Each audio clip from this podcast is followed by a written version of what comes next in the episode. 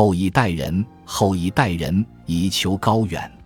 君子不行卑琐，任何时候都不可过分较真，在那些不甚高雅的事情上，尤当如此。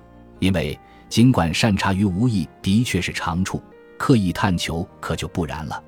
通常应该显露出君子的大度，这是潇洒的表现。藏而不露是服人的要诀。对亲属、朋友的事情，大多都应得过且过；而对对手，则是还要再加上一个“更”字。小肚鸡肠让人恼火，惹人生厌。